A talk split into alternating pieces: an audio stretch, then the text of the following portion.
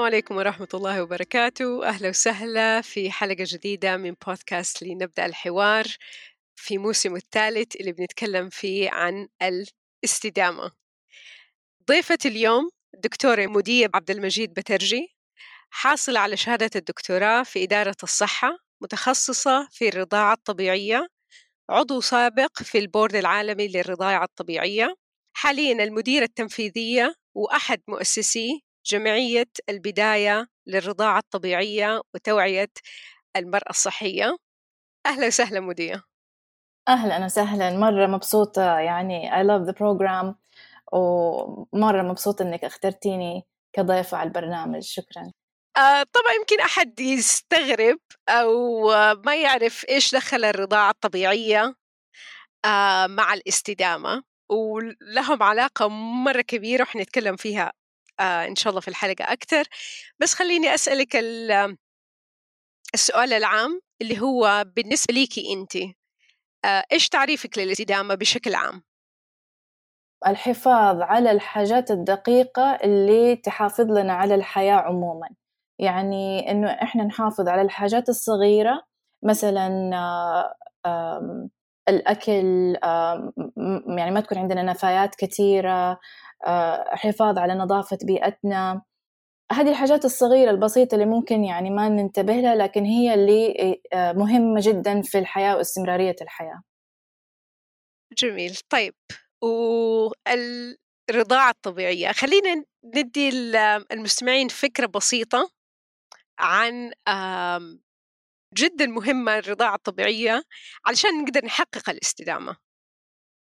طيب لأنه تعريفي للاستدامة اللي هو الحفاظ على الحياة من الأشياء الصغيرة الحفاظ على الحياة أول حاجة أنا أشوفها إنه الإنسان ممكن يحافظ على الحياة اللي هي التغذية السليمة للأطفال. طبعا لما نقول التغذية السليمة أو الصحيحة ما أقصد التغذية من ناحية آه فيتامينات وإنه أنا أوفر له حبوب أو أدوية أقصد الحاجات الطبيعية اللي هي الله سبحانه وتعالى خلقها كاملة وواضحة ويعني آه، ما في خلاف في الموضوع. فإذا إحنا نظرنا مثلا الثدييات حول العالم في عامنا الآن 2021 الثدييات حول العالم الحوتة في البحر الذئب آه، في الغابات كل الحيوانات حول العالم الفيلة القطط القردة ما في ثدية في العالم تستغنى عن الرضاعة الطبيعية. واستمرارية آه، الكائنات هذه على وجه الأرض اعتماد صغارها على أثداء أمهاتهم. فاستمرارية استدامة الحياة بالنسبة للثدييات هي الرضاعة الطبيعية. لأنه إذا المولود لم يرضع من والدته خلال أول ساعة ما حيعيش تنتهي الحياة. فبمجرد ولادة المولود لا يعني أنه انتهت رحلة الاعتماد على جسم الأم. انتقلت المواد الغذائية ما عدا الأكسجين من المشيمة إلى الثدي لاستمرارية نضج وتكوين هذا الشيء الجديد المخلوق الجديد إلى سنتين. فإذا إحنا طلينا في الحياة كموت وحياة وطلينا في الاستدامة استدامة البني آدم على وجه الأرض الرضاعة الطبيعية في رأيي الشخصي. الشيء اللي اللي يعني يخوفني إنه عشان أنا أحافظ على الرضاعة الطبيعية لازم أحافظ على الآلية لأنه الرضاعة الطبيعية للأسف ما هي فطرة في البني آدم زي ما هي في الثدييات أو بالأصح إحنا البني آدم أفتقد الساعة الذهبية. هي أول ساعة بعد الولادة مباشرة أهم ساعة في حياة البني آدم إنه يتحط من البطن على الثدي. عشان يكون في نوع من التفاعل مع جسم الأم إنه الرحمة من الله سبحانه وتعالى إنه يعرف إنه البيبي حي وعلى قيد الحياة وعنده فطرة المص أو الحلب فيمسك ثدي أمه. فالأم في الغدة الدرقية في النخامية عفوا الغدة النخامية في الدماغ يكون في رسائل إنه there is life في حياة الطفل عايش. لأنه لو ما صارت في خلال الساعة الذهبية طلب على الثدي معناته الجنين أو المولود انعدم. فما يصير في messages في في الدماغ في الغدة النخامية عند الأم. فهذه رحمة من الله سبحانه وتعالى إنه ما ينتج حليب. عشان جسمها يرجع لمرحلة ال reproduction وترجع تاني ال ovulation وترجع تاني عشان الحياة استدامة الحياة. فإذا ما حترضع حتخلف. عرفتي؟ فهنا الاستدامة أنا أحسها هذه هي الاستدامة. الرضاعة الطبيعية فن it's an art فن إحنا نتعلمه من مرضعة نتعلمه بالنظر ونتعلمه بالممارسة. فأنا ما أقدر أولد في مستشفى في حياة حضارية مكيفات وكهرباء وأدوية وأطلب من الجسم إنه فجأة كده بعد أربع ساعات لما هي تكون في غرفة النقاهة وقاعدة مع ضيوفها يلا okay رضعي. طب أنت جسمك already صار في programming إنه ما في baby فهنا تواجه الأم صعوبات وتواجه عم صعوبات في آه، الثدي التقام الثدي وصعوبات في تحجر الثدي وتأخير الحليب. هنا إحنا كبني آدمين عدمنا الفن هذا خربناه بالتطور والبعد عن الطبيعة. فإذا نبغى نستديم نستد... الحياة الصحيحة الاستدامة في الحياة لازم نرجع للفن. We have to return to the art of breastfeeding.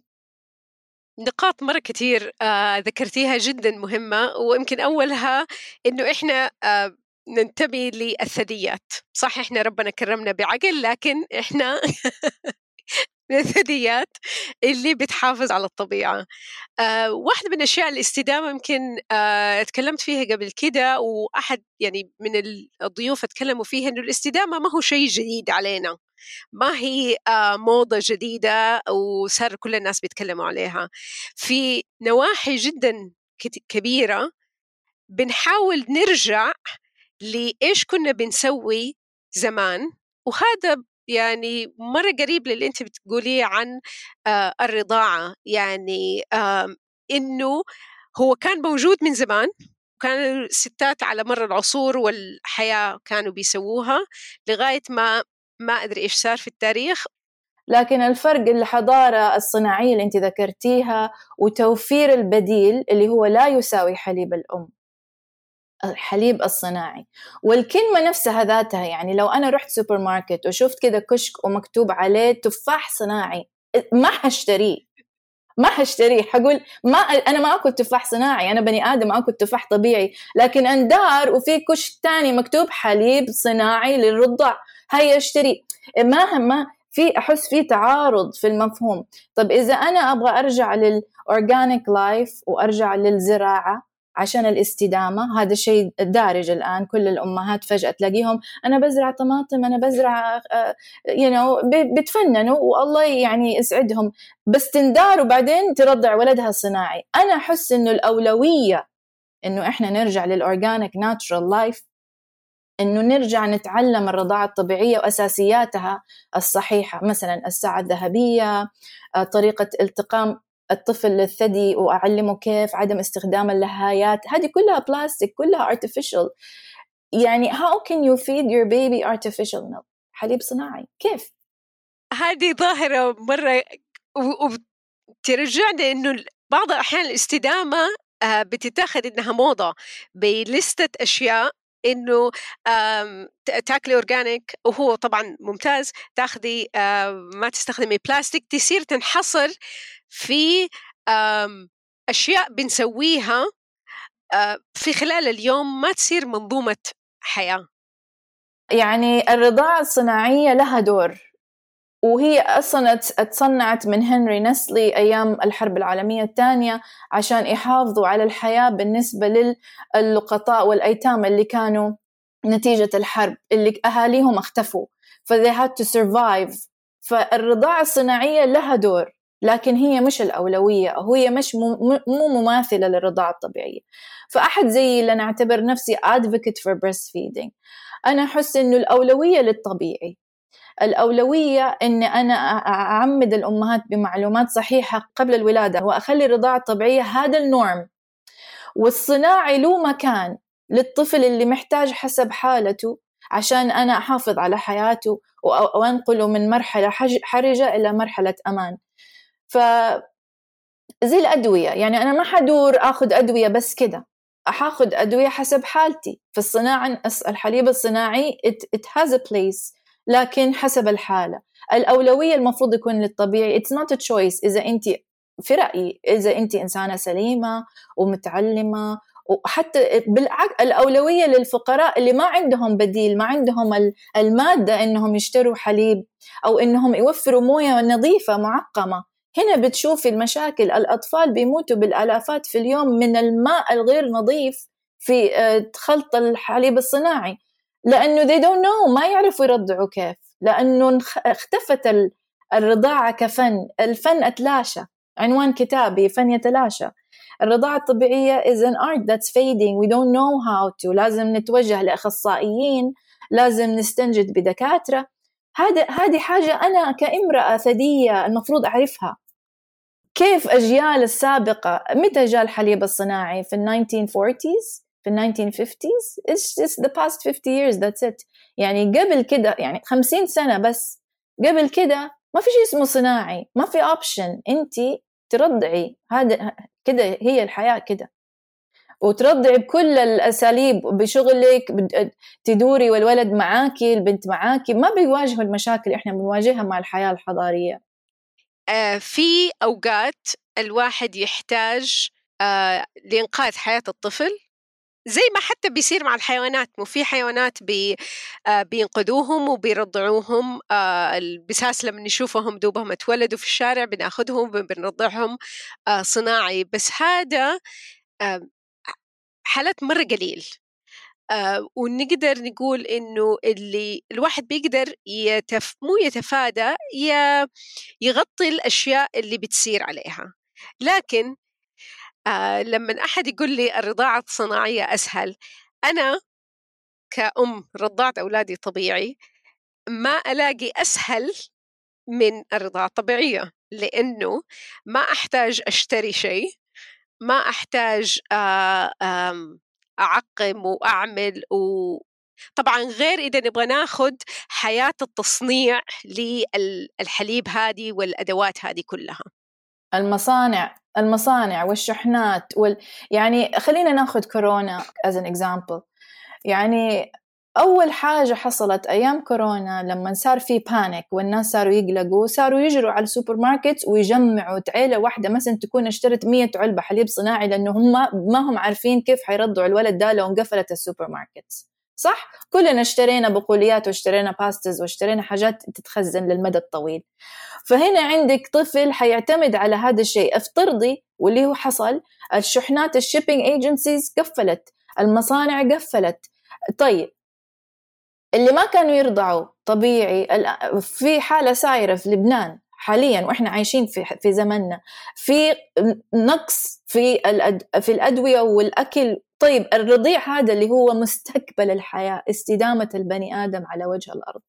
لو الرضيع هذا ما رضع خلال 24 hours ما حيعيش. فإيش يسووا؟ خففوا الحليب الصناعي يزودوا عليه حاجات تانية بودرة أي شيء يغيروا صناعة ياخذوا مثلا اللي يجي في إيدها. بس عشان تحافظ على حياة الطفل. طيب ما هو الأفضل إنك ترضعيه طبيعي؟ حتقول لك طبعا طيب أوكي أنا في موقف صعب أجي أرضعه طبيعي الطفل يرفض الثدي. هي الأم ذاتها مش عارفة كيف تستخدم ثديها في الرضاعة في التغذية. هي تكون عاملة عمليات تجميل وحاطة حشاوي وعاملة عمليات والجهاز العصبي اوريدي اختفى. حتى لو تبغى ما تقدر. حتى لو هي شي is devoted ما تقدر. ما يتجاوب معاها الطفل جسمها ما يتجاوب معاها. فهنا الكارثة لما نواجه صعوبات في الحياة شديدة تهدد وجود البني آدم على وجه الأرض. الرضع هدول إيش حنسوي فيهم؟ حيموتوا أول ناس. آه، هذه آه لما تكلمنا قبل ما نسجل آه يجي في بالي يفكرني بمنظر آه في الأنيميشن والي إنه كيف الحياة الناس حيصيروا قاعدين على كراسي وبس بيشربوا آه عصير ولا وما يقدروا حتى يمشوا. يعني لو بدي أشبه الرضاعة الطبيعية كهي شيء لاستدامة آه الحياة هي زيها زي التنفس زي آه، عملية الأكل والإخراج. كل هذه أشياء جدا أساسية. لو ما عرفنا نسويها في مشاكل كثيرة حتصير وقد تنتهي بالحياة الواحد يفقد حياته. بانعدام بانعدام الحياة. لأنه إذا يعني أنا مثلا أنا ممكن شخصيا أقرر الرضع الصناعي لأنه أنا عندي أدوية وإذا ولد زكم ولدي ممكن أعطيه antibiotics والموية عندي نظيفة وكل حاجة. لكن بنتي لما she witnesses تشوف إني أنا برضع صناعي حينعدم عندها هي معلومات الرضاعة الطبيعية. okay؟ افترضي let's take the story. فهي حتكون أم في يوم وهي حيجيها زمن حرب حيجيها زمن آه، انهيار اقتصادي حيجيها زمن كورونا وتلوث بيئي. ما تعرف لأن ما شافت أمها فهي ما هي لي أنا هي للأجيال القادمة. فأنا رضعت غصبا عني عشان بنتي تشوفني وابني يشوفني وهذا يصير النورم عندهم. لما يشوفوا مرأة ترضع يحسوا نورمال هذا هو المفروض مش إنه إيه مقرفة بلدي بقرة. This is this هذه أفكار خاطئة جدا ولازم نحاربها صراحة في رأيي الشخصي. الرضاعة يعني أنا حاليا في السنة والسنتين اللي فاتت آه، مرة مهتمة بكيف الجهاز العصبي حقنا يتكون وكيف بيأثر على كل شيء في حياتنا علاقاتنا آه، عاداتنا كل الأشياء فيها. وعلى قد ما أقرأ كيف إحنا بنتطور وكيف ال... وأشوف كيف الرضاعة جزء أساسي جدا مهم. غير يعني حتى لو ما نبغى نتكلم عن مكونات الحليب نفسه هذه سبحان الله يعني معجزة إلهية بتصير في جسمنا وإحنا آه، ما بنتفكر فيها. آه، لما نيجي نشوف الطفل اللي كبر وكان آه، في علاقة مرة قريبة يمكن أقرب علاقة نقدر تكون عندنا مع أمه لمدة تسعة شهور سبعة شهور اللي هي متوازن مع دقات قلبها مع جهازها العصبي مع كل شيء. ويخرج طبعا تجيله شوك إنه والله صدمة الحياة. صدمة الحياة. فجأة يجلس يجلس مع يجلس مع ممرضة في الليل. هو مش ما حد حاضنه ما ما يسمع نبض قلب أيه. أمه. it's trauma trauma من أول يوم حياته. بالضبط. فلما الطفل بيجي ويتحط على الثدي زي ما قلتي في الساعة الذهبية يصير في يعني تنظيم مشترك ال co-regulation وهي يمكن أهم شيء نقدر أنا دحين شايفت إنه لازم نت نستوعب إنه هو موجود آه يبدأ هو والطفل حقيقي مرات بيهدي الأم والأم مرات بتهديه. يعني في الإحساس هذا سبحان الله لو ما كان موجود يمكن حتى الأم ما كانت حست إنه والله أنا أبغى مثلا أرضع. وهذه هي ال... يعني الأساس في كيف الواحد لما يكبر أساس جدا قوي. طبعا بعدها في عوامل كثير آه الواحد يحتاجها عشان تكون موجودة لكن هو هذه اللي تدينا الأساس المهم إنه الشخص هذا يطلع إنسان سوي قادر على التواصل مع البني آدمين اللي حوله. بالضبط لأنه أول حاجات يتعلمها من أمه اللي هي التواصل الكوميونيكيشن إحنا نقول إنه مثلا أطفال المواليد ما يشوفوا. هم يشوفوا يشوفوا within 6 inches من عينهم نفس المسافة اللي من ثدي الأم لوجهها. فالنظر عنده يشوف لكن ما يميز لأنه بني آدم جديد ما يعرف هذه لمبة هذه كنبة هذا زرع ما يعرف. لكن يشوف أمه ويميز ملامحها ويبدأ يتعلم منها التعابير. فأنت لما تحرمي ابنك من هذه المسافة من ثديك لوجهك تحرميه من التواصل. يعني مو لابس نظارة ولا فجأة عنده recording في دماغه إنه يعرف هذه nurse هذا من. يعرف أمه يعرف أبوه يعرف أصواتهم ولما يتولد أول حاجة يبدأ يتعرف على ملامح وجهها وريحة ثديها. فهنا زي ما تفضلتي ال co-regulation ما بيكون only على مستوى أعصاب بس الكيفية إنه تفاعل الأعصاب حقت العين وأعصاب الأنف وأعصاب اللمس اللي هو بتعلم يستوعب من امه ومكان أمان العلاقة. ففي أمهات يقولوا لك أنا لما ارضع أعصب أنا لما ارضع يجيني اكتئاب. ليش؟ لأنه انت لما بترضعي مش فاهمة الأساسيات والحاجات المهمة دي اللي هي ال nervous system ال communication skills ال co-regulation حق الأجهزة الأمان اللي بيحس الطفل والثقة اللي في النفس اللي بتتأسس إنه هذه الحاجات ما هي معززة عندك فما أنت شايفتها وما أنت شايفتها مهمة فتحسي إنه هو عبء عليكي. لكن إذا قارنتي بالصناعي الصناعي you chose to feed this way. كل هذه الحاجات كلها بلا استثناء ملغية تماما. فعندك طفل عصبي ما عنده communication skills معتمد على صناعي أو ممكن يكون صار bonding معاه مع ال night nurse وبعدين فجأة ال night nurse تسيبه ويصير عنده trauma of abandonment مع إنه جالس في وسط أهله. في حاجات كثيره بتترتب غير إنه أنت جسمك بعدم تفاعل الهرمونات الرضاعة مباشرة بعد الحمل بيصير عندك اكتئاب لأنه تنخفض الهرمونات وتروحي من مرحلة تكاثر اللي هو reproductive age إلى مرحلة انقطاع. حتى ما استغليتي هرمونات الرضاعة اللي هي gradually خلال سنة سنتين تنزل gradually تكون ألطف عليكي. يصير في فطم خرج بيبي من بطني جسمك يحس بفقدان. ما في حليب بيفرز جسمك يحس بفقدان أنت تدخلي في اكتئاب.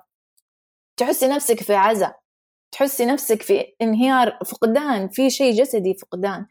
فهنا نحاول أركز على الحاجات اللي زي ما تفضلتي the nervous system the relationships العلاقات.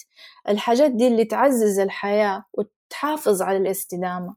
هي دي الحاجات المهمة اللي إحنا نغفلها. تكلمنا على آه، ليش هي تعتبر استدامة وإيش اللي ممكن يصير لو انعدمت هذه هذا الفن؟ كيف نخلي الرضاعة الطبيعية ترجع كأساس من أسس الاستدامة؟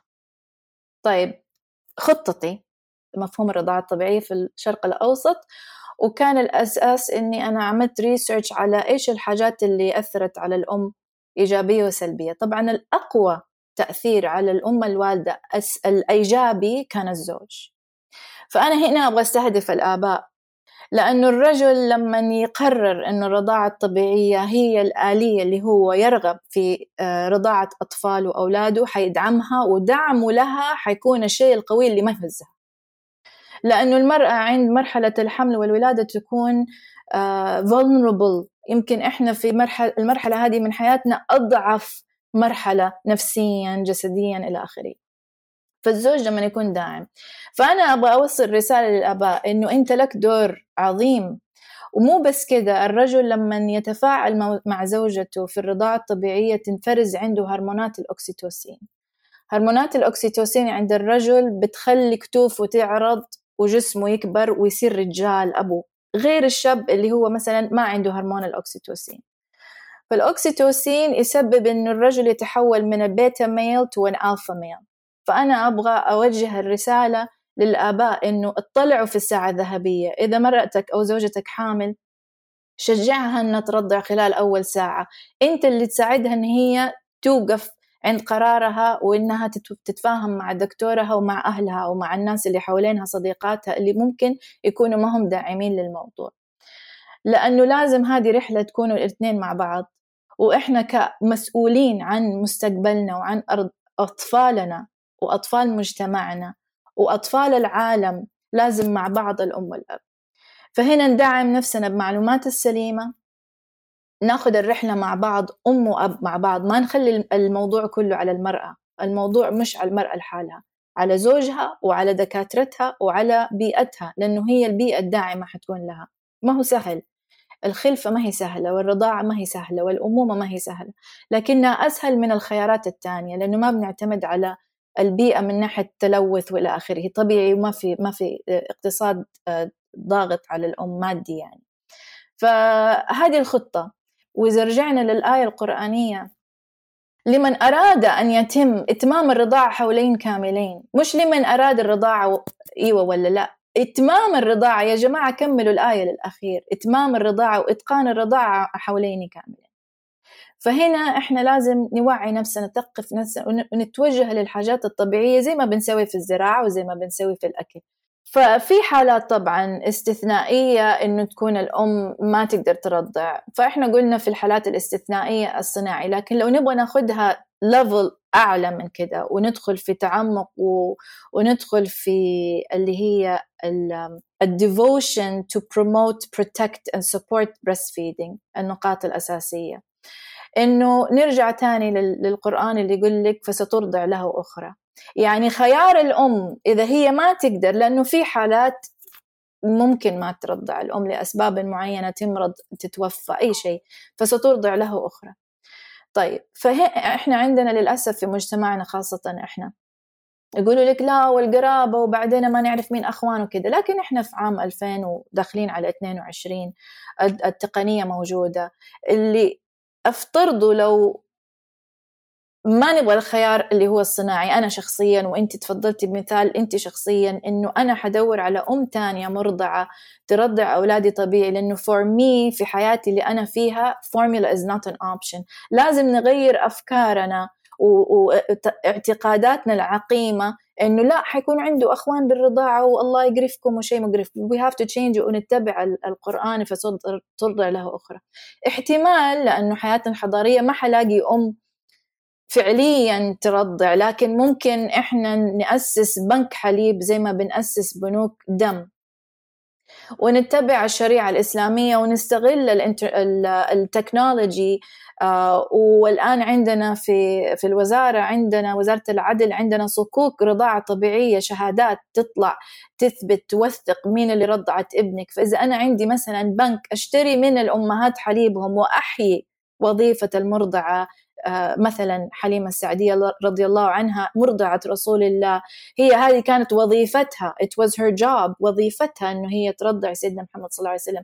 فكان شيء عادي إنه أنا أجيب مرضعة أعطيها فلوسها لأنه لازم تأتوهن أجورهن. المرضعة إن كانت امه أو كانت امه بالرضاعة تؤتى أجرها.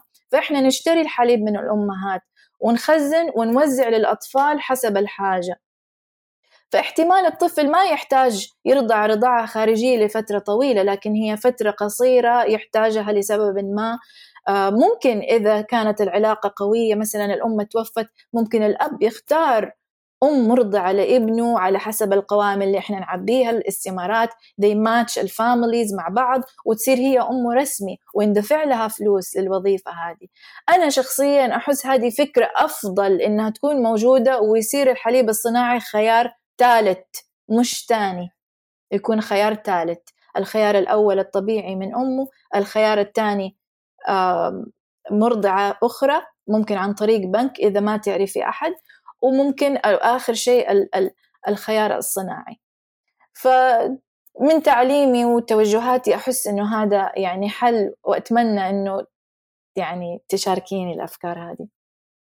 خاصة اللي هي الرضاعة وكيف إنه الأم تكون أم بالرضاعة والواحد ما يقدر يتزوج أخوانه أو أخواته بالرضاعة. يعني هذه لوحدها بتهيألي يتعامل فيها بحوث مرة كبير ويمكن ما نحتاج البحوث هذه. إنه في شيء بيوصل للطفل من حليب الأم زيه زي الحمل. لأنه الجينات بتنزل كل الأشياء لدرجة إنه ما يقدروا يتجوزوا بعض لأنهم رضعوا من نفس الشخص حتى لو ما كانت أمهم. فيعني أيوة طيب ما الحديث يقول لك يحرم الرضاعة ما يحرم الرحم. I feel يعني للأمهات اللي عايشين بالذات الصغار بصراحة اللي بي يعني الآن في مقتبل الحياة ودوبهم بيفكروا لسه يمكن يحملوا ويولدوا إنه الموضوع جدا ما هو سهل لأنه آه، ضغوط الحياة مرة كتير متطلبات المجتمعية باختلاف مجتمعاتها آه، مرة كتير آه، ناس كتير تعودت إنه الحليب الصناعي خيار أول وأسهل يعني أنا لما يجوني أمهات عندي في العيادة ومثلا تكون حاطة baby في stroller ولا ما هي شايلاه يعني ما هي حاضناه ما هي شايلاه. فأقول لها طب hold him تقولي لا ما أبغى أعوده على الشيل. دحين ما تبي تعوديه على الشيل لكن لما يتزوج ويكون على الكوشة مع عروسته فجأة يحلف عينك وفجأة تبي تحضني وتبوسي فيه وتاخذيه من مراته معلش خلينا ايج appropriate. الآن هو صغير ودوره الآن إنه هو يتشال ويتحط ويتدلع. so so now استمتعي فيه وعيشي واشبعي عشان لما يتزوج أو إذا بنتك لما تتزوج ما تجيني العيادة معاها. الأسبوع اللي فات جاتني آه، مع جات واحدة بنت صغيرة دوبها والدة ومعاها أمها أمها شايلة ال baby. قلت لها حبيبتي طبعا زمان كنت أقول خالة أنا صاروا في سني الأمهات جدات. وقل لها يا أمي أشتري لزوجك التذكرة روحوا سافروا المالديفز. انت جالسة مع بنتك الوالدة ليش؟ مو انت عشتي الخط التجربة هذه؟ تقول لك لا برجع أعيش شبابي. يا أمي روحي دحين وقت تسوي عمليات وتسافري honeymoon مع زوجك وتروحي مطاعم وأفلام. سيبي البنت في حالها أحس لازم يكون عندنا ايج appropriate. خاصة الأمهات وأنا واحدة فيهم وأنت واحدة فيهم المجتمع والكثير ب بيخليهم يشككوا في حتى إحساسهم وقدرتهم. لا أنت ما تقدري تسوي شيء. أحد دكتور أم أحد من المجتمع يقول لها لا أنت ما تقدري تسوي شيء هذا. لكن لما نرجع حقيقي آه، لنفسنا وشعور الأم وإيش هي تبغى تسوي وإيش كويس لطفلها صح حقيقي لو الواحد شايل الطفل طول الوقت متعب. لكن لما نرجع نشيل العوائق وال والبريشر الضغوطات اللي جاية على الخارجية يعني هي الخلل في المنظومة مش من الشيء نفسه إنه الأم بتعتني وبترضع بولدها. الخلل في المنظومة اللي حوالين الأم واهتمام من حولها وتقدير من حولها إنها بتكون بتعمل مهمة جدا كبيرة آه لاستمرارية البشرية ولازم ندي لها المساحة اللي تقدر تكون مرتاحة فيها تقدر تشيل طفلها ما حد يجي يقول لها لا تشيليه علشان لا يتدلع. النظريات التربية اللي دحينا يعني أثبتت إنها غير نافعة لسه في المجتمع عقيمة جدا. آه لا تشيليه عشان لا يتدلع آه يتعود خليهم يبكوا. كل دكاترة علم النفس خاصة اللي بيتكلموا في الصدمات يقولوا ما ينفع إنك تسيب الطفل يبكي بدون أي آه بدون أي عناية أو إحساس تفاعل أو احساسه أيوة بالالم آه. أيوه. انت عارفة منال لما آه كنت ذكرت الديزرتيشن رسالة الدكتوراه كان أقوى داعم للأمرأة الوالدة زوج وأقوى يعني محبط للأم الوالدة أمها. يعني كل البنات اللي عملت معاهم انترفيوز كانوا يقولوا لي أمي كلامها مؤلم. She hurts me. تقول لي أنت صغيرة ما تفهمي. أنا عندي خبرة. إحنا لازم نراجع نفسنا. ونراجع تصرفاتنا حتى مع بناتنا اللي الآن صاروا أمهات. لأنه بنسبب تراما وبينتقل التراما من جيل إلى آخر. عن طريق طرق غير مباشرة. فيعني كفاية كنت قاسية معاها وهي بيبي ودحين هي والدة حتحسسيها بإحباط إنه هي she's not good enough she's immature انت اللي أفهم. فعندنا مشكلة اجتماعية صراحة. we have a problem. يمكن هذه نسجلها حلقة ثانية في موضوع ثاني ابدا ما حينتهي. طيب آه إيش تحبي تختمي آه الحلقة؟ آه ونكون شوية نتطلع لحقيقي لمستقبل إن شاء الله بإذن الله. أنا يعني عندي ثقة إنه ربنا دائما بيدي الخير. وخليني أضيف شوية عن برنامج حليم السعدية اللي أنا مرة عجبني الاسم حقه. طيب حليم السعدية برنامج جديد آه، أسسته آه، جمعية البداية للرضاعة الطبيعية وتوعية المرأة. وهذا البرنامج مبني على المعلومات العلمية اللي هي تأسست من زمان اللي هو La Leche League International منظمة دولية غير ربحية في أمريكا. البرنامج ده إحنا عربناه وحطينا فيه اللي هي الحاجات المهمة وسميناه حليمة السعدية اقتداء بمرضعة رسول الله صلى الله عليه وسلم. والسبب اللي إحنا عملناه step 1 في رحلة أي أحد حابب إنه ينتقل في أخصائية رضاعة طبيعية.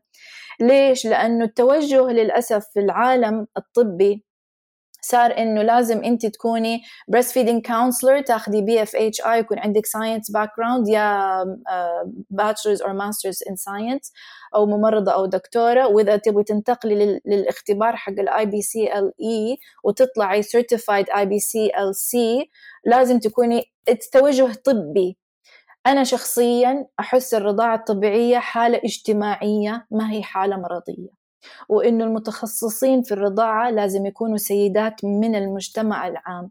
فكونت هذا البرنامج It's a peer counseling program إنه زملاء يدعموا بعض سيدات يدعموا بعض صديقات يدعموا بعض من امرأة إلى امرأة من أم إلى أم.